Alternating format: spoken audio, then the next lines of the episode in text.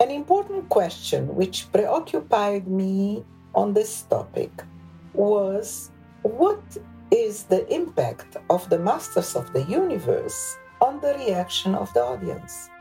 I have often observed that even when morally wrong, these protagonists have great appeal.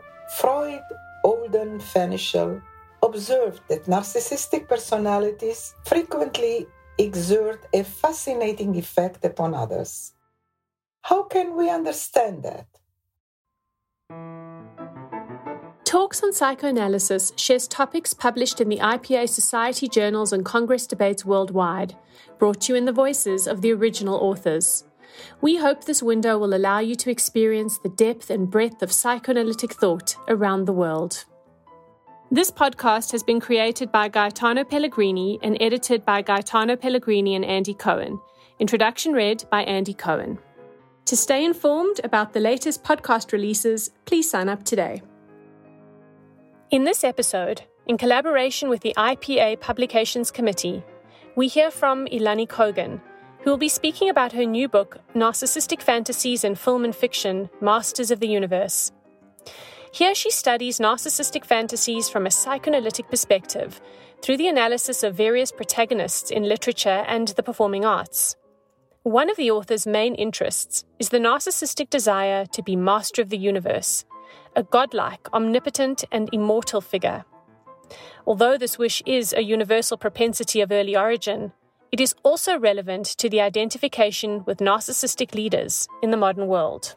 Ilany Kogan is a training and supervisory analyst in the Israel Psychoanalytic Society. She is one of the founders of the Psychotherapy Center for the Child and Adolescent in Bucharest, Romania. She worked as supervisor for the IPA study group in Istanbul, Turkey, and currently supervises in Germany and Romania. For many years, she also worked with the offspring of Holocaust survivors and published extensively on this topic.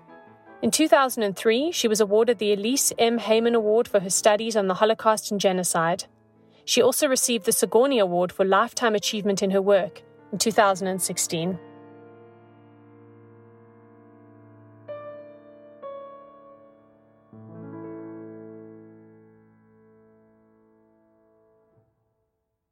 some reflections on my book called Narcissistic Fantasies in Film and Fiction, subtitled Masters of the Universe.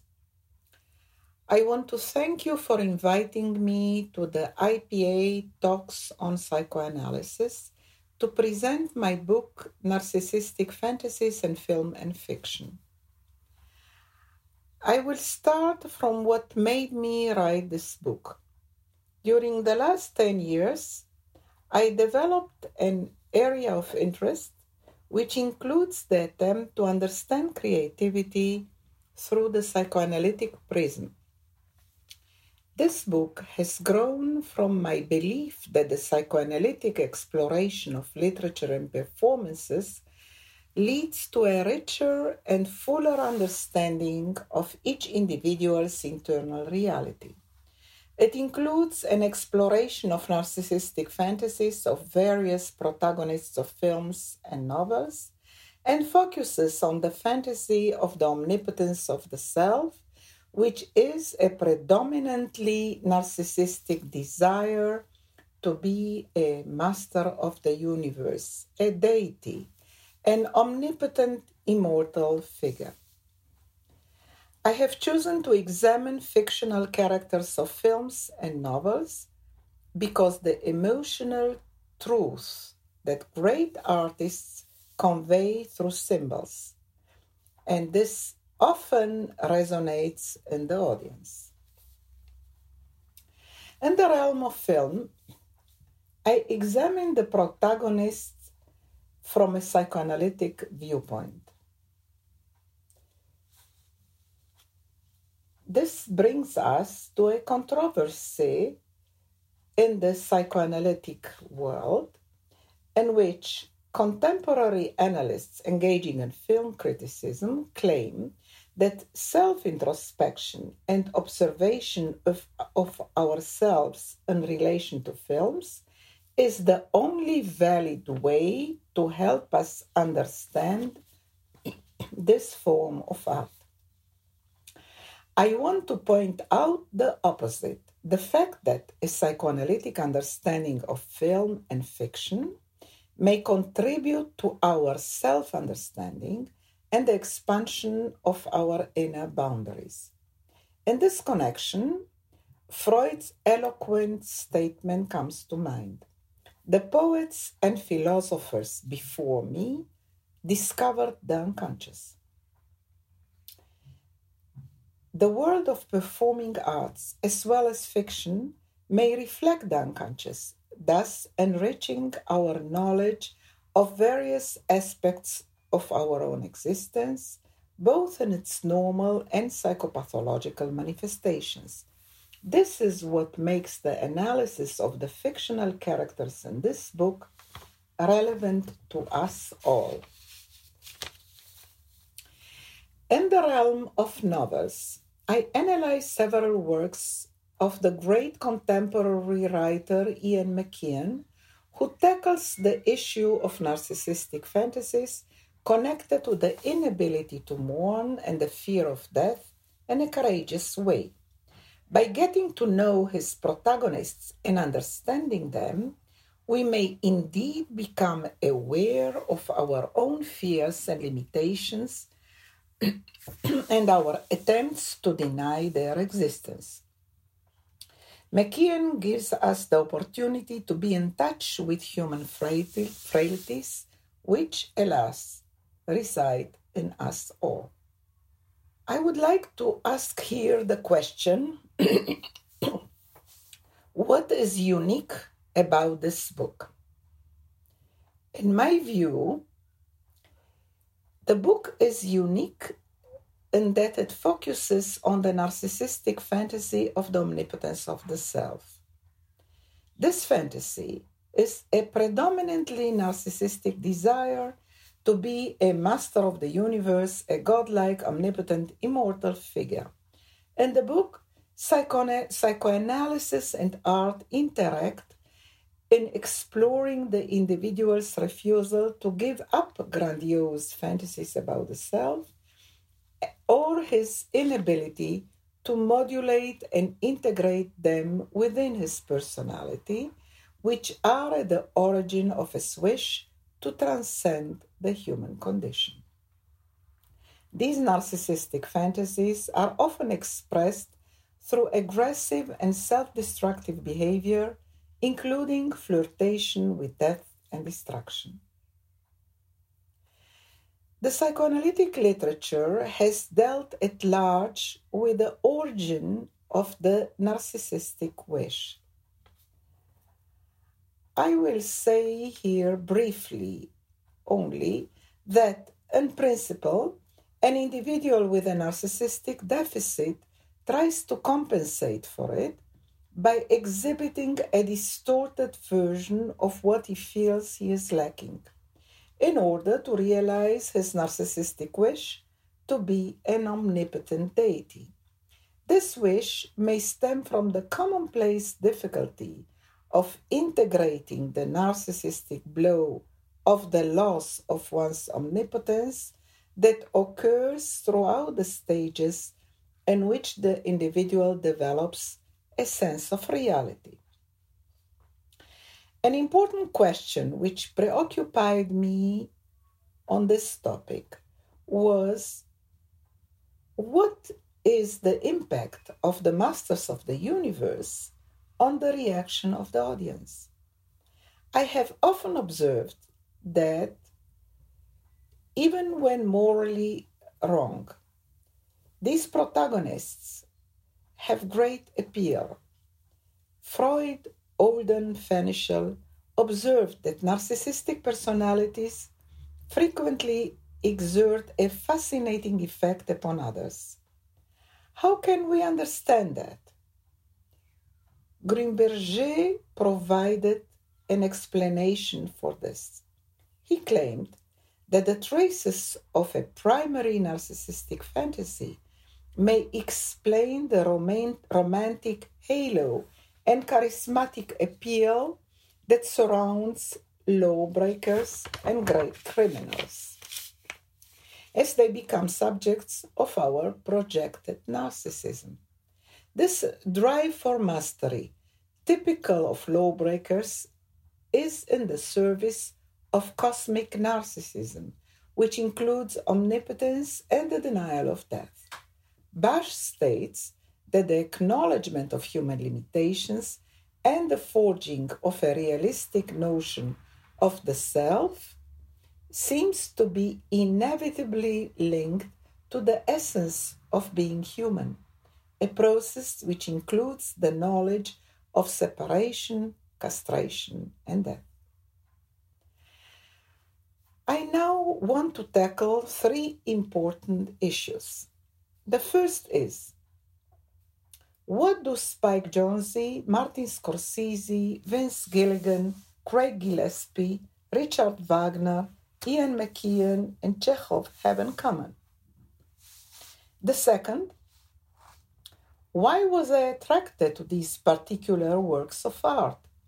And the third, why are narcissistic fantasies so relevant to the world in which we live today? Concerning my first question, what do various works of art described in this book have in common? I believe that the underlying theme of the various works of art includes a narcissistic includes narcissistic fantasies of omnipotence and immortality and the rebellion against the limitations of life. These fantasies are universal and exist from times immemorial. Their examination in the book is partly along a continuum of time.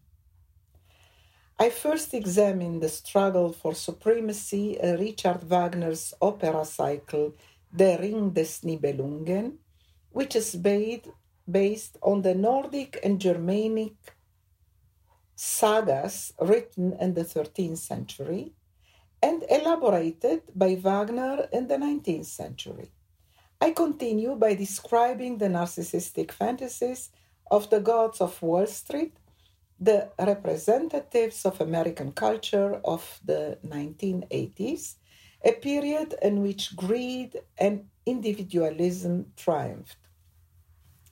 This is followed by an examination of narcissistic fantasies in the modern era in which technology attempts to deny the reality of castration, separation, and death by means of technical devices.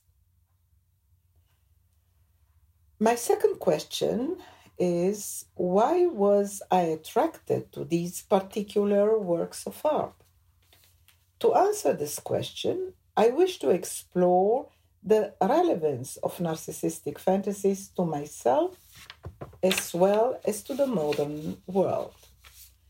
Searching for the unconscious reasons which made me choose this topic, I found in myself traces of narcissistic fantasies, including the rebellion against life's limitations, as well as the fear of separation and death. Like most people, I feel that our present endeavors to overcome death and create artificial life are of great interest. The historian Yuval Noah Harari claims that by means of such ventures, humans attempt to upgrade themselves into gods by acquiring abilities that in the past were considered divine, such as eternal youth, mind reading, and engineering life. If this is true, we are all striving to realize the narcissistic fantasy of omnipotence of the self described above. Grunberger, who has examined this phenomenon in depth, claims that the wish to be a master of the universe is defined by the narcissistic pleasure in absolute superiority this wish is often expressed through fatal accidents or unfortunate excesses. The narcissist unconsciously pursues pleasures in such a way that he cannot resist the temptation of feeling, if only for a moment, a moment which holds out the promise of eternity, the privileges of divinity. Concerning my question about the relevancy of the narcissistic fantasies to our modern world, I wish to state that although the wish to be a god is a universal propensity of, of early origin, it is relevant to our pre- present era. The leaders of our brave new world are individuals who strive for omnipotence and want to be considered divine, no less than the insane emperors of ancient Rome described by Robert Graves. How can we understand the fact that narcissistic leaders, like the fictional protagonists described in this book, have a great appeal for a majority of people in spite of their selfishness and cruelty? the answer is that they seem to be above the petty rules that constrain the rest of us ordinary, ordinary mortals. Identifying with these leaders who place themselves above the law may give us the illusion of omnipotence and immortality, which corresponds to a primary narcissistic fantasy, the traces of which exist in various degrees in all of us. In my view, the diverse illustrations in the book show the connection between narcissistic fantasies of omnipotence, aggression, and destructivity. They can teach us about our own, sometimes troubling cultural reality in which we try by all means to achieve immunity from conflict and avoid feelings of pain and mourning. In this connection, Warren Poland's eloquent words come to mind. Is the avoidance of pain an evolutionarily flaw for humanity, a place where the species advance of mental representation, thinking, and delay of action all get subverted as the skills are used for anesthesia rather than growth? How come that individuals with excessive narcissism and self deficits influence organizational cultures and their members, strategies, and decision making in often destructive and even pathological ways.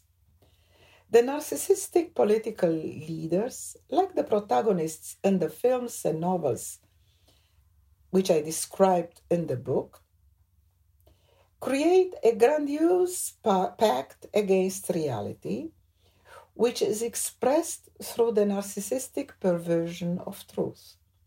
The phenomenon takes the form of a lie that seems truth like and a truth that appears as a lie.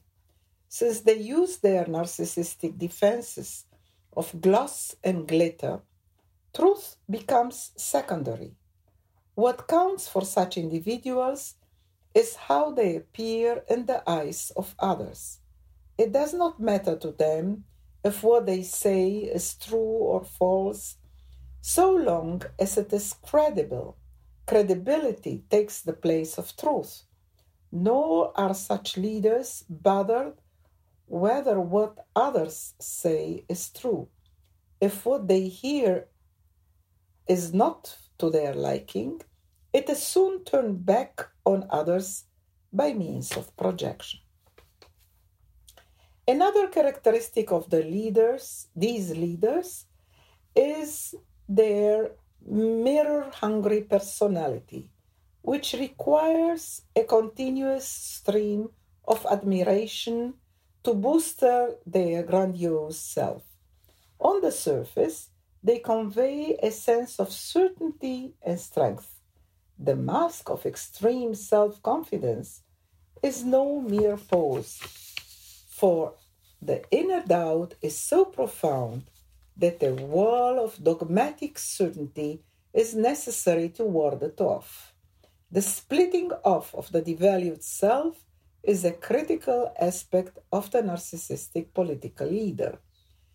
These narcissistic individuals may have an extraordinary ability to lead the public by the color, by arousing, exciting, and thrilling it.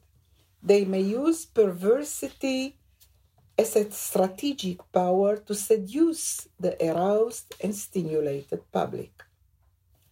Like the characters in the book, the narcissistic political leaders are unable to apologize, since apology and remorse would invalidate an infallibility. Moreover, they have the omnipotent fantasy and conviction that they have everything and that they owe nothing to anyone. This is because it is vital to them to eliminate any feeling of dependence, which would, in their eyes, be equivalent to an admission of impotence and incapacity. Hence, the profound stamp of inauthenticity which characterizes these masters of the universe. Some of the political leaders of our modern world are interested mainly in social reality, and in this respect, they may be amazingly expert. Like the characters in the book, who are skilled in the exploitation of the weaknesses and qualities of others, they attempt to realize their omnipotent fantasies by means of action, mastery, and manipulation. Like them, they are concerned only with ends while disregarding means. In summary, the world of politics is often reminiscent of narcissistic perversion. The scorn for truth is typical of politicians and has a close relationship to mythomania and imposture. To protect our modern world from our own omnipotence and destructivity, we have to be aware of our identification with these political leaders caused by our own narcissistic fantasies projected on them. We must form a conception of reality by working through the mourning connected to the acceptance of our human limitations. I therefore believe that the exploration of narcissistic fantasies of protagonists of various works of art and their impact on the audience is relevant nowadays more than ever. Thank you very much.